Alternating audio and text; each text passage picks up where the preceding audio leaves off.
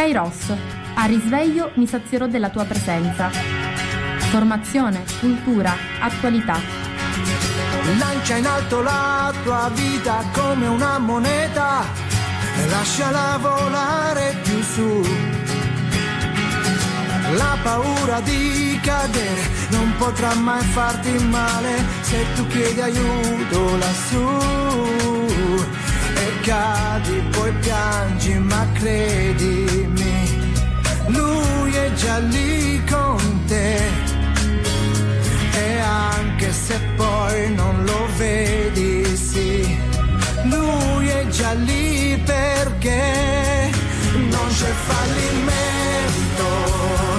Se porti Dio dentro di te, mi sono visto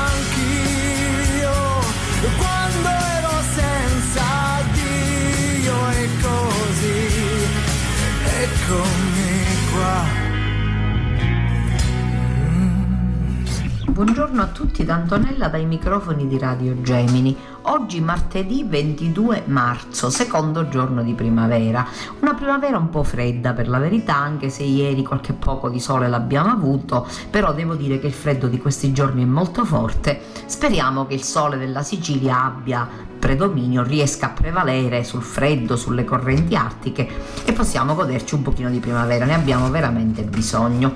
Un saluto affettuoso a tutti coloro che mi ascoltano, alle mie amiche intende a sfaccendare, a chi sul posto di lavoro può accendere la radio, alle casalinghe prese dalle pulizie di primavera. Ragazze, ci dobbiamo sbrigare. Pasqua in fra meno di un mese e quindi almeno le cose più importanti de- dobbiamo farle. Se Dio vorrà, rimanderemo pulizie più approfondite alla festa di Gesù Nazareno, che speriamo abbiamo nel cuore il desiderio di celebrare. Speriamo possa essere vero. E stamattina voglio iniziare questa trasmissione con delle notizie locali, perché in questi giorni siamo rimasti un pochettino frastornati, avendo appreso prima Cammarata presso la parrocchia Unità Pastorale Santa Maria di Gesù e San Vito Martire che il parroco Don Giuseppe La Rocca lasciava um, questa unità pastorale. E poi eh, nella serata di, di, del giorno della festa di San Giuseppe si è appreso che anche il nostro carissimo Don Alessio viceparroco della nostra unità pastorale ci lascerà perché il vescovo lo ha chiamato a ricoprire un ruolo molto importante a fare da cappellano nell'ospedale di Sciacca. Ecco, sinceramente sono rammaricata perché sono due sacerdoti molto valorosi, tutti e due, ai quali va il mio grazie, il mio saluto, la mia preghiera. Però dico, la Chiesa è del Signore, il Signore avrà dei progetti e sicuramente accompagnerà questi nostri fratelli nella fede in, eh, a svolgere dei compiti consoni anche alle loro possibilità, alle loro potenzialità e nello stesso tempo provvederà a noi affinché queste due comunità possano, essere, possano avere altri sacerdoti. Un saluto affettuoso e un grazie dunque a Don Alessio e a Don Giuseppe e anche un pensiero a Don Luca e a Don Antonio che in questo momento rimangono soli ad affrontare situazioni piuttosto difficili. Però un cristiano non è mai solo, diceva la mia catechista, perché siccome sta sempre con la Trinità e con la Madonna e con l'angelo custode, Tre sono nella Trinità, la Madonna 4, l'Angelo Custode 5 e tu sei, non ti puoi lamentare. Questo lo dico per ridere ovviamente, per smitizzare un attimino anche dei momenti di sofferenza che possono, possiamo vivere. È stata celebrata solennemente la festa di San Giuseppe, di questo rendiamo grazie al Signore. E stamattina vi do un annuncio perché esattamente fra un mese, il giorno 22 aprile, si compiranno 100 anni dal ritorno al Padre e quindi dalla morte del nostro carissimo servo di Dio Don Michele Martorana, apostolo della gioventù, una figura gigantesca sia nella nostra comunità Cammarata e San Giovanni sia in diocesi, perché a Don Michele si deve intanto la creazione degli oratori nel senso moderno di questo termine su ispirazione di Don Bosco, e affondando anche le radici in San Filippo Neri, perché laddove ci sono oratori, San Filippo Neri, primo fondatore, e Don Bosco non possono mancare come ispiratori.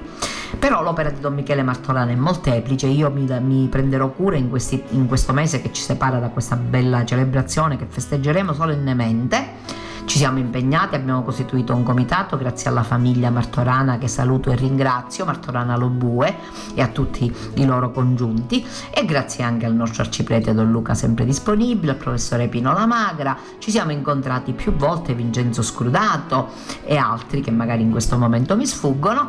E eh, abbiamo portato avanti un programma che vi leggerò perché le celebrazioni in onore di Don Michele Martorana, proprio per, per, ricordare questa figura di grande portata della quale il nostro oratorio porta anche il nome, è stato stilato un programma centenario eh, della morte di Don Michele Martorana, servo di Dio, apostolo della gioventù, 22 aprile 1922, 22 aprile 2022. Da lunedì 18 aprile a domenica 24 aprile ci sarà l'esposizione del reliquiario che contiene il cuore di Don Michele Martorana in Chiesa Madre e di questo poi vi parlerò in dettaglio di questo, di questo aspetto e poi una mostra tematica sulla vita e le opere eh, di Don Michele Martorana che eh, si svolgerà presso la chiesa di San Giovannuzzo. Venerdì invece alle 16.30 avrà luogo intanto un incontro eh, proprio in Chiesa Madre con i ragazzi dell'oratorio e dell'itinerario catecumenale proprio relativo alla figura di Don Michele Martorana. Poi alle ore 18 avrà luogo, eh, ci sarà mh, diciamo il complesso bandistico suonerà per le vie del paese anche perché Don Michele Martorana creò la banda a San Giovanni e quindi ha pure questo grande, eh, ha, ha svolto pure questo grande ruolo e, e alle 19 ci sarà una solenne concelebrazione eucaristica presieduta da Sua Eccellenza Monsignor Alessandro Damiano, nostro vescovo, e dal vescovo di Trapani, Monsignor Pietro Maria Fragnelli. Alle ore 21, sempre in Chiesa Madre, si svolgerà un memorial a cura dell'oratorio sui passi di Don Michele Martorana. Invece il sabato avremo alle 20 l'adorazione eucaristica con i giovani e con tutta la comunità come una farfalla.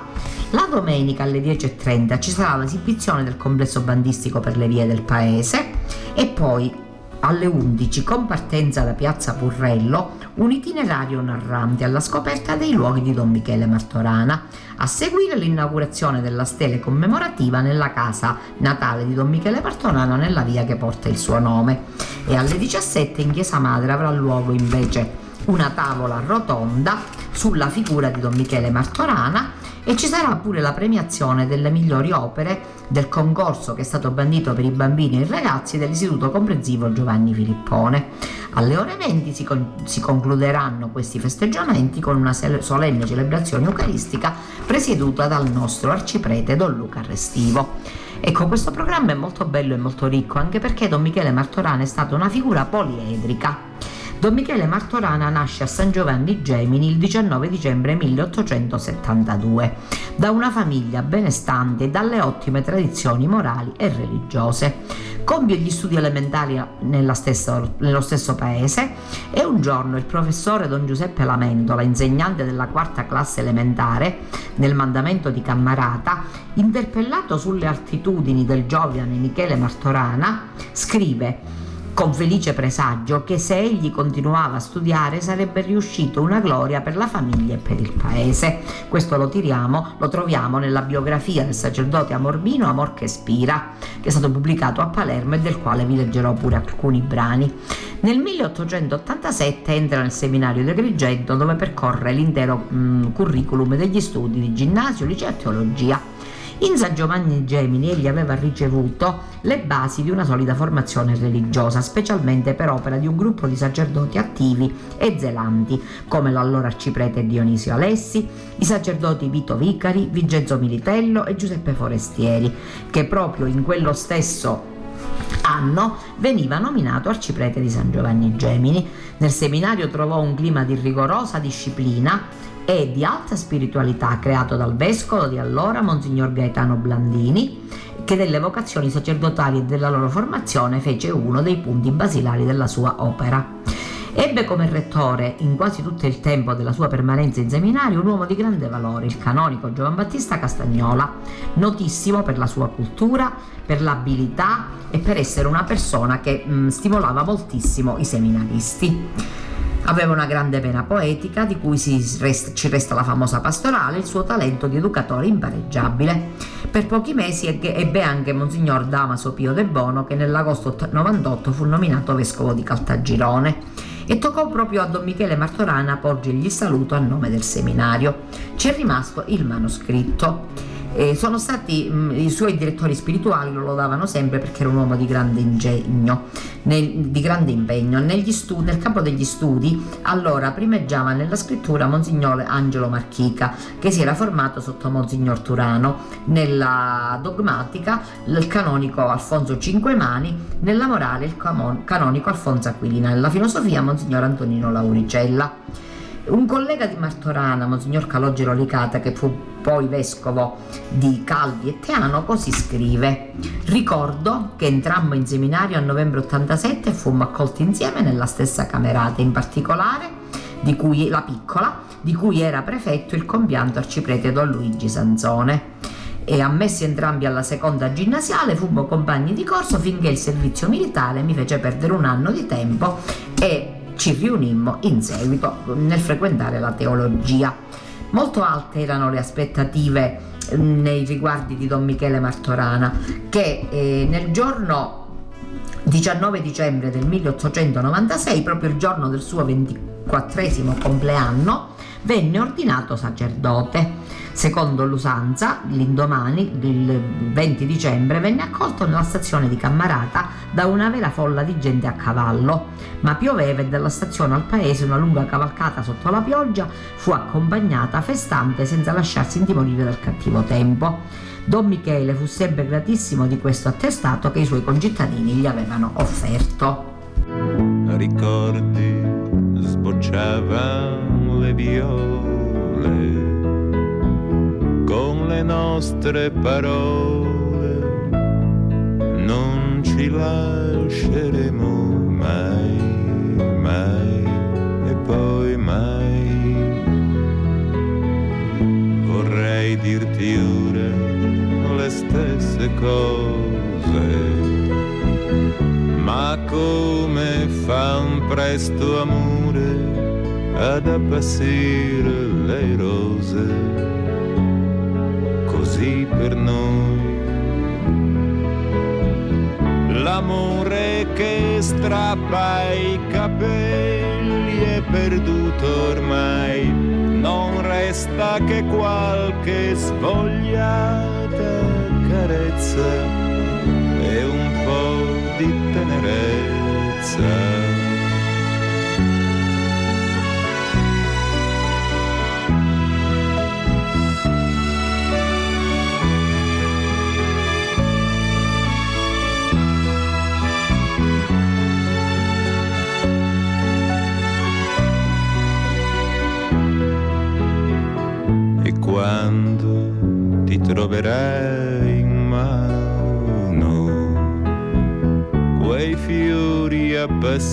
Appassiti al sole d'un aprile ormai lontano, li rimpiangerai, ma sarà la prima che incontri per strada che tu coprirai per un bacio mai dato, per un amore nuovo.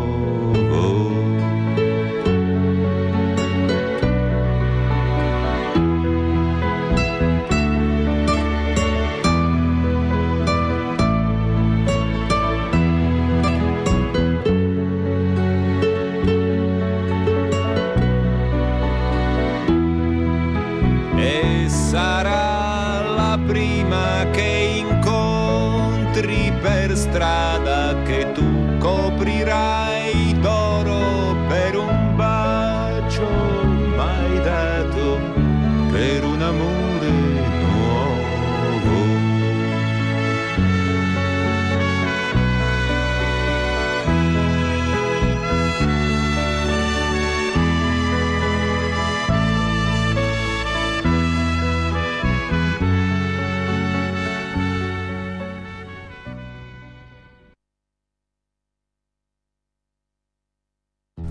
riprendo la nostra trasmissione ehm, facendo in modo che questi, no, questo mio racconto su Don Michele Martorana possa muoversi eh, anche in più giorni. Abbiamo un mese di tempo e in questo mese di tempo vi parlerò di questa figura. Ho voluto tratteggiare l'inizio della sua vocazione, la sua nascita in questa famiglia, i primi anni in seminario, la sua formazione religiosa e la sua ordinazione sacerdotale. Dopodiché venne a San Giovanni e di questo parleremo la prossima, nella prossima trasmissione perché mi piace che mh, mm, ci, ci, faccia da guida in questo mese che ci separa dal bell'evento che vivremo tutti insieme, la spiritualità, il modo di agire di Don Michele, anche perché Don Michele è stato molto molto attivo in, molte, in molti settori. La principale opera sua è, stata fatta per la gioventù, infatti apostolo della gioventù, per i quali ha creato l'oratorio, però nello stesso tempo ha creato il corpo bandistico e ha creato la cassa rurale artigiana che in tempi terribili come quelli di allora che poi videro la prima guerra mondiale e in quegli anni difficilissimi in cui il paese visse nostro, la nostra nazione tutta visse un momento particolare, la creazione della Cassa Rurale Artigiana ad opera di Don Michele Martorana fu qualcosa di veramente importante. Ebbe un ruolo attivo anche nella vita politica perché allora era permesso ai presbiteri di fare parte della vita politica e quindi questa figura così poliedrica e così importante non possiamo, mm, cioè non ci possiamo limitare semplicemente a un, eh, una breve biografia, dobbiamo un, un attimino attenzionarla perché è molto importante che venga conosciuta da tutti, in particolar modo dai giovani. Ed è questo lo scopo principale che ci siamo prefissi insieme alla famiglia, anzi per iniziativa della famiglia e tutti coloro che abbiamo fatto parte del comitato, affinché i nostri giovani possano conoscere questa figura di presbitero che in maniera così efficace e importante ha operato nel nostro territorio. E detto questo, vado a leggervi l'Angelus di Papa Francesco di domenica 21 di domenica 20 marzo. Il Papa, la guerra e l'aggressione all'Ucraina è disumana e sacrilega. Il Papa, dopo la preghiera mariana dell'Angelus, ricorda che non si arresta purtroppo la violenta aggressione contro l'Ucraina, un massacro insensato dove ogni giorno si ripetono scempi atrocità. Non c'è giustificazione per questo. Francesco supplica tutti gli attori della comunità internazionale perché si impegnino davvero nel far cessare questa guerra ripugnante. Anche questa settimana, aggiunge, missili e bombe si sono abbattuti sui civili, anziani, bambini e madri incinte. Il Papa ricorda che il 19 marzo, nella solennità di San Giuseppe, è andato a trovare i bambini feriti arrivati dall'Ucraina e ricoverati all'ospedale pediatrico Bambin Gesù a Roma. A uno manca un braccio, l'altro è ferito alla testa, bambini innocenti. Il pontefice pensa anche ai milioni di rifugiati ucraini che devono fuggire lasciando indietro tutto e prova un grande dolore per quanti non hanno neppure la possibilità di scappare.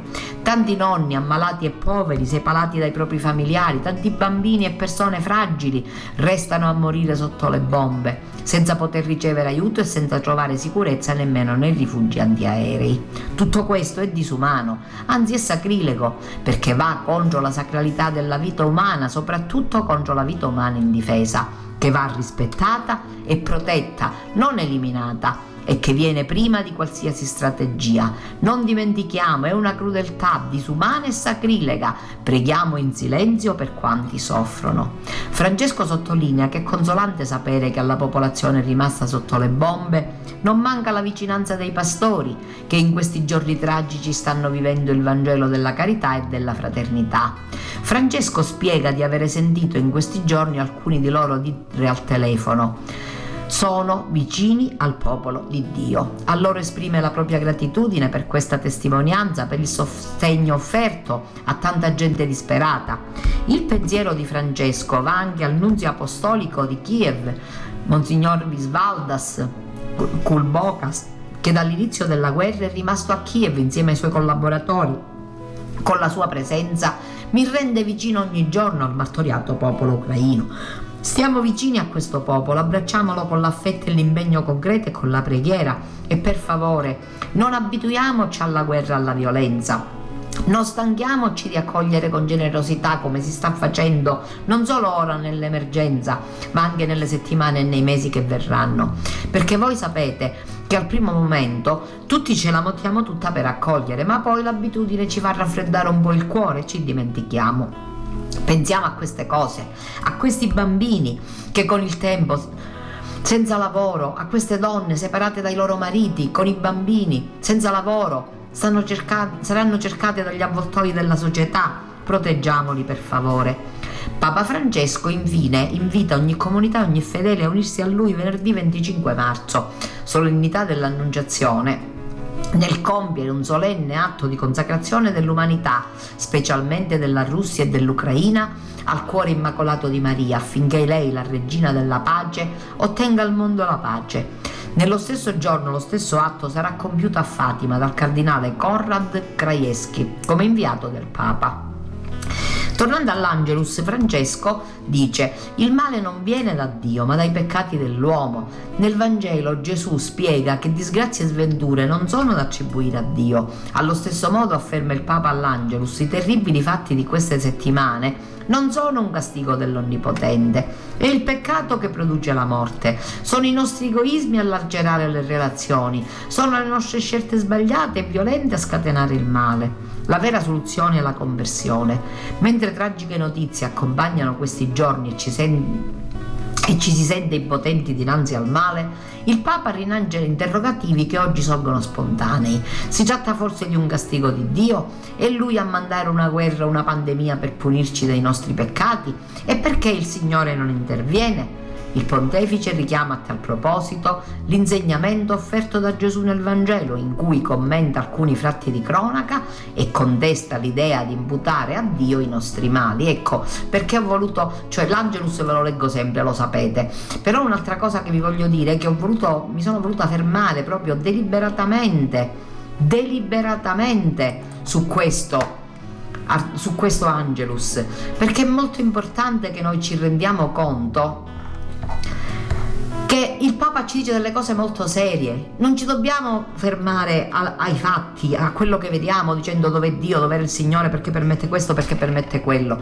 Dobbiamo agire, dobbiamo capire, dobbiamo capire, dobbiamo capire, lo dico tre volte perché è molto importante. Noi, no, noi siamo cristiani, non possiamo vivere con gli occhi foderati di prosciutto, non possiamo assolutamente fare come le persone che dicono ah non si capisce chi sta succedendo, non è vero affatto che non si capisce quello che sta succedendo. Tutto ciò che stiamo vivendo è opera dell'uomo, della cattiveria umana e a questo siamo chiamati a rispondere come? Con la preghiera, con il bene, con tutto ciò che di buono possiamo fare. E vi dicevo che il Papa è stato a visitare il bambino Gesù, l'ospedale pediatrico di Roma. E è stata una visita a sorpresa nel pomeriggio del 19 marzo della festa di San Giuseppe. Il Papa, accompagnato dalla presidente Mariella Enoch, perché 50 bambini sono arrivati al Bambino Gesù di Roma. Quindi visita a sorpresa. Il pomeriggio del 19 Papa Francesco, dopo le 16, ha voluto fare visita ai bambini ucraini, ricoverati all'ospedale Bambino Gesù di Roma, arrivati negli ultimi giorni. Accompagnato dalla presidente del centro pediatrico Mariella Enoch, il pontefice ha infatti salutato uno a uno i bambini e i loro familiari nel reparto a loro dedicato. Si tratta di pazienti con patologie diverse oncologiche, neurologiche e di altro genere, fuggiti nei primi giorni di guerra e più di recente di bambine con ferite gravi da scoppio. Il Papa si è fermato nelle stanze e ha visitato tutti i piccoli presenti per poi fare il rientro in Vaticano. L'ospedale di mm, Bambin Gesù, dall'inizio del conflitto a Kiev, ha preso in carico circa 50 bambini ucraini, 19 dei quali sono ricoverati tra il Gianicolo e Palidoro. In particolare, nella sede a due passi dal Vaticano, visitata da Papa Francesco, sono ospitati 15 bambini, che il Papa ha voluto visitare personalmente in segno di vicinanza al popolo colpito dalla guerra. Invece, ricevendo domenica mattina in udienza i bambini del piccolo coro dell'Antoniano di Bologna, il Papa al suo discorso aveva fatto riferimento ai piccoli decenti dell'ospedale pediatrico, aggiungendo a braccio, sono arrivati a Roma alcuni bambini feriti al bambino Gesù, sono qui a Roma e li aiutiamo a guarire. Ecco, mi sembra molto bello anche questo incontro che il Papa ha avuto col piccolo coro dell'Antoniano. Il piccolo coro dell'Antoniano è quello dello Zecchino d'Oro ed è un mito, perché io fin da quando ero bambina non ho fatto altro, ascoltavo le canzoni dello Zecchino d'Oro e vedo con grande gioia e con grande, mi fa molto piacere piacere vedere che anche le mie nipotine, i miei nipotini l'ascoltano, che sono ancora grandi, grande moda le canzoni dello Zecchino d'Oro. E questo piccolo coro che era stato creato dagli, dai frati dell'Antoniano e da Marielle Ventre, che era una grandissima eh, maestra di coro che è scomparsa, ma oggi hanno una nuova maestra che si occupa di loro, rallegrano e allietano i nostri bambini. Dormi sepolto in un campo di grano, non è la rosa, non è il tulipano che ti fan veglia dall'ombra dei fossi, ma sono mille papaveri rossi. Lungo le sponde del mio torrente voglio che scendano i luci argentati, non più i cadaveri dei soldati portati in braccio dalla corrente. Così dicevi ed era d'inverno e come gli altri verso l'inferno te ne vai triste come chi deve, il vento ti sputa in faccia la neve.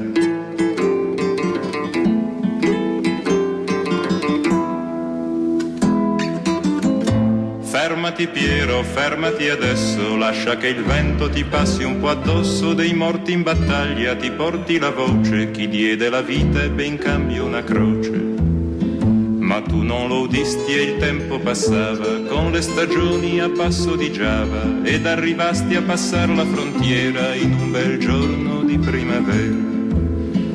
E mentre marciavi con l'anima in spalle, vedesti un uomo in fondo alla valle che aveva il tuo stesso identico umore, ma la divisa di un altro colore.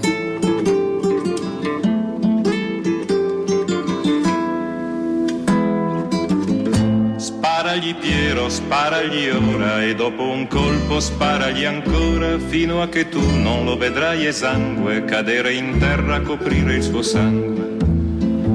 E se gli sparo in fronte o nel cuore, soltanto il tempo avrà per morire, ma il tempo a me resterà per vedere, vedere gli occhi di un uomo che muore. E mentre gli usi questa premura, quello si volta, ti vede a paura, ed imbracciata l'artiglieria non ti ricambia la cortesia.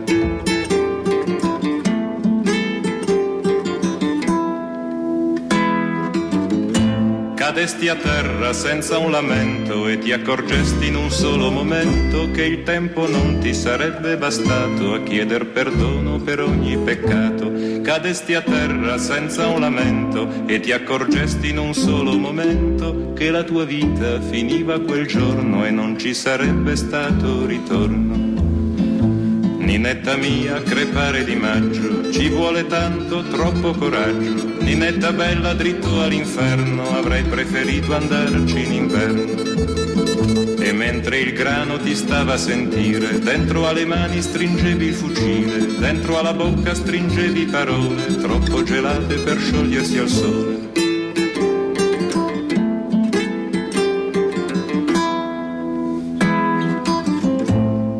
Sepolto in un campo di grano, non è la rosa, non è il tulipano che ti fan veglia dall'ombra dei fossi, ma sono mille papaveri rossi.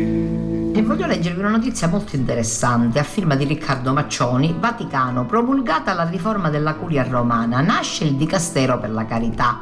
Si intitola Predicate Evangelium ed è la Costituzione apostolica sulla curia romana e il suo servizio alla Chiesa e al mondo che il Papa ha firmato il 19 marzo a nove anni dall'inizio del suo pontificato. Ogni cristiano è un discepolo missionario. L'annuncio del Vangelo è il primo servizio della Chiesa. Tutti, compresi laici e laiche, almeno in via ipotetica, possono essere nominati in ruoli di governo della curia romana, che nel suo insieme non si pone tra il Papa e i vescovi, bensì al servizio di entrambi, secondo le modalità proprie della natura di ciascuno. Questo perimetro entro cui si colloca si colloca la Costituzione Apostolica Predicata Evangelium, il testo pubblicato il 19 marzo con cui viene la riorganizzata la struttura di governo della Chiesa Cattolica.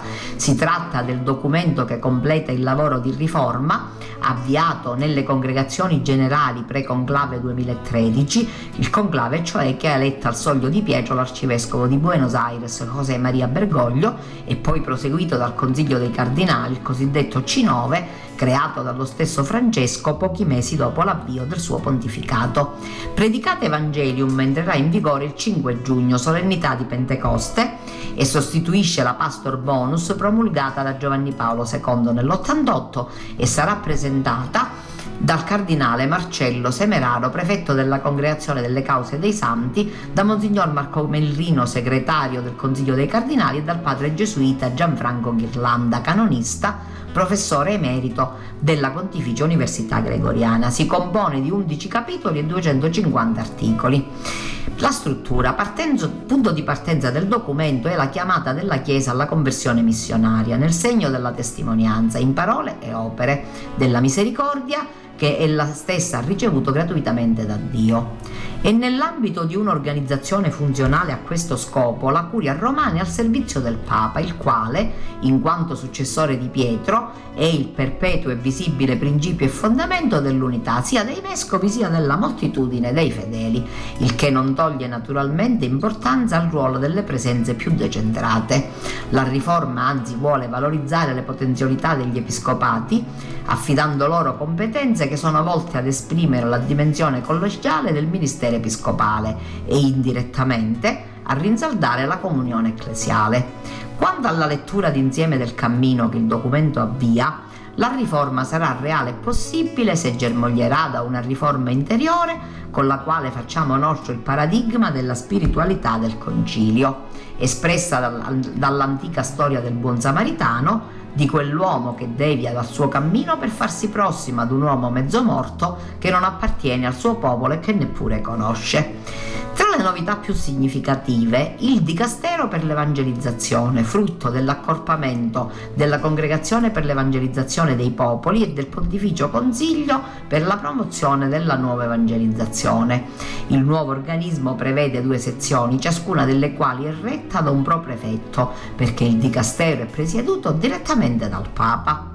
Nuovo anche il Dicastero per il servizio della carità, chiamato anche Elemonsineria Apostolica. Si tratta di un'espressione speciale della misericordia, spiega il testo, che partendo dall'opzione per i poveri, i vulnerabili e gli esclusi, esercita in qualsiasi parte del mondo l'opera di assistenza e di aiuto verso di loro a nome del Romano Pontefice, il quale, nei casi particola- di particolare indigenza o di altra necessità, dispone personalmente gli aiuti da destinare. Inutile dire che c'era grande attesa per l'organizzazione del servizio della tutela dei minori vittime di abusi. Nel solco di quanto già avviato dal Papa, la commissione incaricata di questo ruolo entra a far parte del Dicastero per la dottrina della fede, continuando ad operare con norme sue, avendo un presidente e un segretario proprio. Come compito a quello di fornire al Romano Pontefice consiglio e consulenza e altresì proporre le più opportune iniziative per la salvaguardia dei minori e delle persone vulnerabili. Nell'ambito del processo di riforma cambia anche la disciplina della durata degli incarichi. Mandato di chierici religiosi in servizio presso la curia romana sarà quinquennale, rinnovabile una sola volta, dopodiché dovranno tornare alle diocesi e alle loro comunità. Significativo anche il rimando ai criteri da adottare nella scelta del personale. Quanti prestano servizio nella curia, sottolinea Predicate Evangelium, sono scelti tra vescovi, presbiteri, diaconi, membri degli istituti di vita consacrata e delle società di vita apostolica e laici che si distinguono per vita spirituale, buona esperienza pastorale, sobrietà di vita e amore per i poveri, spirito di comunione e di servizio, competenza nelle materie loro affidate, capacità di discernimento dei segni dei tempi. Per questo si rende necessario dedicare attenta cura alla scelta e alla formazione del personale, così come all'organizzazione del lavoro e alla crescita personale e professionale di ciascuno. Come detto all'inizio, il testo riforma arriva a conclusione di un lungo cammino collegiale, iniziato ancora prima dell'elezione al soglio pontificio di Francesco e culminato nel varo deciso dallo stesso pontefice del Consiglio dei Cardinali istituito il 28 settembre 2013. Si tratta di un organismo che da allora ha lavorato per così dire in senso plurale, mettendo insieme le competenze e le specificità di ciascuno. E non a caso oggi come modalità di lavoro usuale per la curia romana viene indicata la sinodalità, uno stile già in atto ma da sviluppare sempre di più un percorso che è un po' il principio chiave di questa nuova stagione di Chiesa che ne orienta gli obiettivi e lo stile di testimonianza. In qualche modo va letta così anche l'opera di snellimento dei dicasteri. Si è reso necessario ridurre il numero, viene spiegato, unendo tra loro quelli la cui finalità era molto simile o complementare e razionalizzare le loro funzioni con l'obiettivo di evitare sovrapposizioni di competenze e rendere il lavoro più efficace. Minor quantità senza ridurre la qualità dunque, un doppio obiettivo non facile da raggiungere, per questo affidato all'impegno e alla preghiera di tutti i fedeli è posto sotto la protezione del patrono della Chiesa universale, il cui il Papa è notoriamente molto devoto. E qualora la scelta di far pubblicare predicate Evangelium a sorpresa, come ha scritto il portale Vatican New, proprio il 19 marzo, decimo anniversario di inizio pontificato, è festa di San Giuseppe. Egli è custode, disse il Papa il, 13, il 19 marzo 2013, perché sa ascoltare Dio, si lascia guidare dalla sua volontà e proprio per questo sa prendere le decisioni più sagge. E continuando su questo tema vi leggo pure l'articolo di Stefania Falasca, Apostolica missionaria conciliare tutta la Chiesa nella nuova curia. La neonata riforma della curia romana rimasta in gestazione per nove anni e data alla luce a sorpresa nel giorno di San Giuseppe, il padre che sogna, già dal nome vuole avere ben altro respiro di vita rispetto a una mera ristrutturazione burocratica. E questo soprattutto per la prospettiva dalla quale scaturisce e per la centralità che occupa nel mezzo del cammin della Chiesa del Concilio Vaticano II, un cammino ancora a metà appunto dalla sua piena attuazione. Basta infatti leggere il preambolo del testo per avere presente a quale fondale questa, a quale fondale questa riforma si ancora. 13, 14 delle 31 note si riferiscono alle sessioni, alle costituzioni e ai decreti del Vaticano II e di queste ben 10 solamente ai capi della Lumen Gentium, la costituzione dogmatica sulla Chiesa che riguarda la sua natura apostolica e missionaria e che guarda caso è anche la più citata da Papa Francesco nel suo pontificato. Da qui il senso la logica e soprattutto il motore di questa che vuole essere prima di tutto una riforma interiore, attraverso la quale solo è possibile fare proprio ciò che Francesco chiama il paradigma della spiritualità del concilio, espresso dall'antica storia del buon samaritano, parabola centrale dell'enciclica Fratelli Tutti. Una riforma quindi che si comprende e può attuarsi interamente nell'orizzonte della missione e della comunione della Chiesa. È quella conversione missionaria alla quale il Papa ha richiamato fin dall'inizio del suo ministero petrino con l'Evangelium Ligaudium, nel servizio del primato, della collegialità dei vescovi e della sinodalità, secondo le strade maestre alle quali era risalito il concilio, indicate come prospettiva per crescere nella fedeltà. Del senso e della logica della riforma della curia Papa Francesco aveva già parlato chiaramente nel discorso alla curia romana del 22 dicembre 2016. Non c'è dubbio che nella curia il significato della riforma può essere duplice. Anzitutto, renderla conforme alla buona novella che deve essere proclamata gioiosamente e coraggiosamente a tutti, specialmente ai poveri, agli ultimi, agli scartati, conforme ai segni del nostro tempo e a tutto ciò che di buono l'uomo ha raggiunto, per meglio andare incontro alle esigenze dell'umanità che siamo chiamati a servire. Al tempo stesso si tratta di rendere la curia più conforme al suo fine, che è quello di collaborare al ministero proprio del successore di Pietro e quindi di sostenerlo. Di conseguenza, se la riforma della curia romana è ecclesiologicamente orientata in bonum et in servitium, come lo è il servizio del vescovo di Roma, Significativa è anche la ripresa di un'espressione di San Gregorio Magno, tratta dalla Costituzione Pastor Eternum del Concilio Vaticano I. Il mio onore è quello della Chiesa universale, il mio onore è la solida forza dei miei fratelli. E se la curia non è un apparato immobile, la riforma è anzitutto segno della vita della Chiesa in cammino, che proprio perché vivente è sempre reformanda. Per Papa Francesco è dunque necessario ribadire che la riforma non è fine a se stessa, non ha un fine di estetica aziendale, né può essere intesa come una sorta di lifting, trucco per abbellire l'anziano corpo curiale o di chirurgia plastica. E la curia romana può essere tale solo in quanto strumento di servizio per il successore di Pietro, per aiutarlo nella sua missione e a utilità dei vescovi, delle conferenze episcopali e di altre istituzioni e comunità nella Chiesa.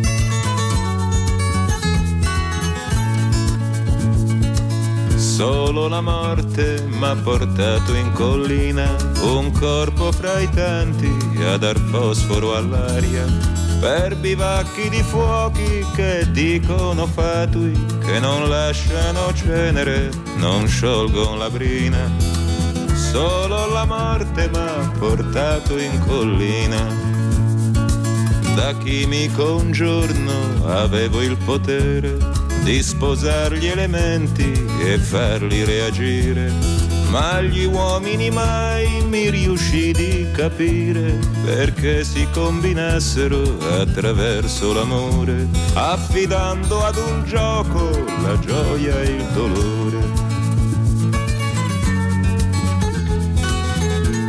Guardate il sorriso, guardate il colore, come giocano sul viso di chi cerca l'amore ma lo stesso sorriso, lo stesso colore, dove sono sul viso di chi ha avuto l'amore, dove sono sul viso di chi ha avuto l'amore.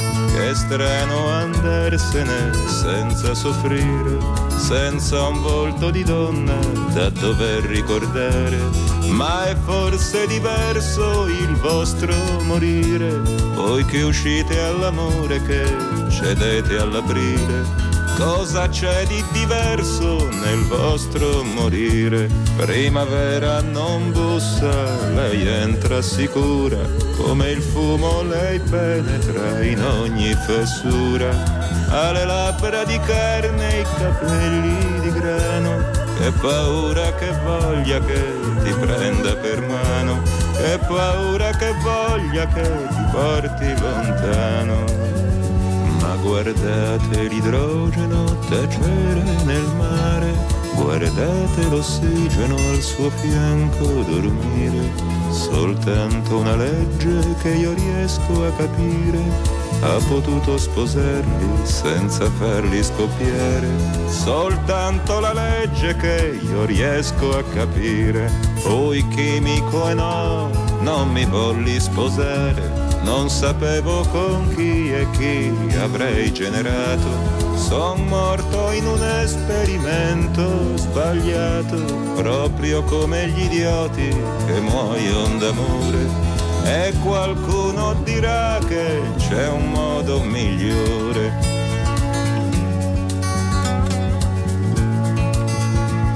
sabato scorso, celebrando la festa del patriarca San Giuseppe, abbiamo celebrato la festa del papà. Vi leggo un bell'articolo di Maurizio Carucci apparso su Avvenire. Nel giorno della festa le competenze dei papà servono anche in azienda. L'ascolto, l'empatia, la comunicazione, la collaborazione sono qualità acquisite dai genitori che possono essere utilizzate anche dai lavoratori. Consentire ai papà che lavorano di esercitare appieno il diritto e il dovere di genitori è un potente acceleratore, un allenatore di competenze utilissime in azienda. Lo afferma Riccardo Zezza, eh, che è fondatore di LIFID, società di education, di education Technology, basandosi su un'analisi dell'osservatorio vita-lavoro. Purtroppo è ancora alta la percentuale di papà che non si considerano visti sul posto di lavoro. Per il 57% dei padri, infatti, il ruolo dei genitori non è visibile in azienda. Nel 59% dei casi a ostacolare il riconoscimento del ruolo di padre in ambito professionale è una cultura aziendale che tende a mantenere separata vita privata e lavoro. Più di un papà su due, il 54%, nell'ultimo anno si è sentito in, nelle condizioni di dover scegliere tra vita privata e professionale. Tra gli ostacoli emersi, il 24% riguarda una scarsa attenzione ai ruoli extra lavorativi della persona da parte dell'azienda. Nel 20% dei casi, lavoratori in aziende di diversi settori e dimensioni padri tra i 29 e i 58 anni, indicano tra gli ostacoli della paternità sul lavoro la propria capacità di esprimersi nel ruolo di genitore in azienda, legata a stereotipi personali. Sono i papà stessi in questo caso a percepirsi come lavoratori esclusivamente esclusivamente in ufficio e papà solo quando sono in famiglia, come se i due ruoli potessero essere nettamente separati. Che cosa secondo i padri stessi potrebbe accendere anche sul luogo di lavoro il potenziale della paternità? Tra le soluzioni raccolte, il 36% riguarda una cultura aziendale caring, una cultura che moscia attenzione al work-life balance e ai ruoli extra lavorativi delle persone farebbe sentire i padri riconosciuti anche sul lavoro. Nel 33% dei casi serve un clima di condivisione, supporto reciproco, apertura al dialogo tra colleghi, manager e collaboratori sul tema della paternità. Nel 19% dei casi emerge l'inutilità di iniziative ad hoc, dedicate ai genitori e supportate dall'azienda, per esempio bonus, regalo, congedi extra, flessibilità, eccetera. Nel 12% dei casi è un tema di autodeterminazione, spinta individuale Serve la volontà da parte dei singoli di condividere la propria esperienza di papà. Quando la paternità è riconosciuta e valorizzata anche sul lavoro, i padri si sentono liberi di mostrare in azienda ciò che sono e ciò che hanno imparato grazie a questa esperienza. L'83% dei papà scopre più delle mamme, un modo diverso di mettere insieme vita privata e vita lavorativa. Il 71% si sente più capace di usare le competenze allenate con la paternità anche sul lavoro, come l'ascolto, l'empatia, la comunicazione, la collaborazione e le competenze di gestione del cambiamento. Gli uomini delle nuove generazioni non percepiscono più il ruolo lavorativo come preponderante nella loro vita, si sentono infatti prima padri e solo dopo professionisti, conclude Zezza. Questo cambiamento è già intorno a noi, permea la società Riconoscere queste mutazioni sociali e rappresentarle non è solo utile per migliorare la qualità del nostro lavoro, ma è indispensabile anche per una maggiore integrazione delle donne, sulle cui spalle ricade il maggior peso di cura familiare nella vita economica e civile del Paese. La strada verso il diritto alla parità nell'esercizio della genitorialità sembra ancora drammaticamente lunga, ma il cambiamento è in atto e le imprese che sapranno spingerlo ne trarranno solo benefici. Mi è sembrato molto interessante questo articolo perché non si può chiedere ai padri di essere da un lato padri e dall'altro professionisti. Bisogna che le due cose si integrino e bisogna fare un cammi- anche un cammino perché questo possa avvenire, sia favorendo anche i ruoli di, dei genitori che lavorano in quanto padri e sia anche integrando sul posto di lavoro l'essere padre con l'essere lavoratore. E detto questo vi do la ricetta. Non so se avete avuto i viaggi carduna del nostro territorio in questi giorni, io li ho avuti e per questo devo ringraziare un mio carissimo fratello fratello Vincenzo che me ne ha fatto dono. Li ho puliti con grande, deli- con grande delizia, fra virgolette, perché pulire i cardi non è facile, però volete mettere, dopo che vi sarete ben organizzati, avete messo i guanti, se pulite i cardi e poi li sbollentate in abbondante acqua con dei limoni spremuti, avrete a cottura ultimata e non ci vuole poco tempo, perché questi devo dire che erano molto buoni da cuocere, cucivoli si dice in dialetto, però il tempo che ci vuole ci vuole. Dopodiché si scolano accuratamente si asciugano e io preparo una pastella con un uovo, della farina, del lievito sciolto nell'acqua la faccio lievitare, poi aggiungo un po' di zucchero, un po' di formaggio grattugiato, passo questi cardi in padella e li friggo. Vi assicuro che sono una mega delizia, sono tipiche delle tavole di San Giuseppe tipiche di questi nostri tempi, di questo periodo che stiamo vivendo. E detto questo mi avvio alla conclusione ricordandovi che sono riniziate tutte le attività della parrocchia, quindi oratorio, catechismo per i ragazzi martedì, mercoledì e giovedì, incontri il venerdì in chiesa madre a cura dell'oratorio per preparare bene i nostri ragazzi alla Pasqua. Via Crucis, celebrazioni eucaristiche Via Crucis il venerdì sempre in chiesa madre e messe domenicali, sia la messa del fanciullo alle 11.30 a Fatima, sia tutte le altre messe, quella 19 sempre a Fatima, quella delle 10 e quella delle, 15.30, delle 17.30 18.30 in chiesa madre che sono, um, hanno uno stile diciamo consono a questo nostro tempo che stiamo vivendo, al tempo di Quaresima. Detto questo, vi invito a pregare tantissimo Vi ricordo che venerdì il nostro carissimo Francesco Traina riceverà l'accolitato ad Agrigento. Io spero di essere presente se Dio vuole, se riuscirò ad andare vi relazionerò ampiamente, ma di questo vi parlerò più dettagliatamente nella nostra trasmissione di venerdì. Vi do appuntamento a venerdì ai microfoni di Radio Gemini, augurandovi una buona settimana. Grazie a tutti e un saluto affettuoso da Antonella. Kairos, a risveglio mi sazierò della tua presenza. Formazione, cultura, attualità. Lancia in alto la tua vita come una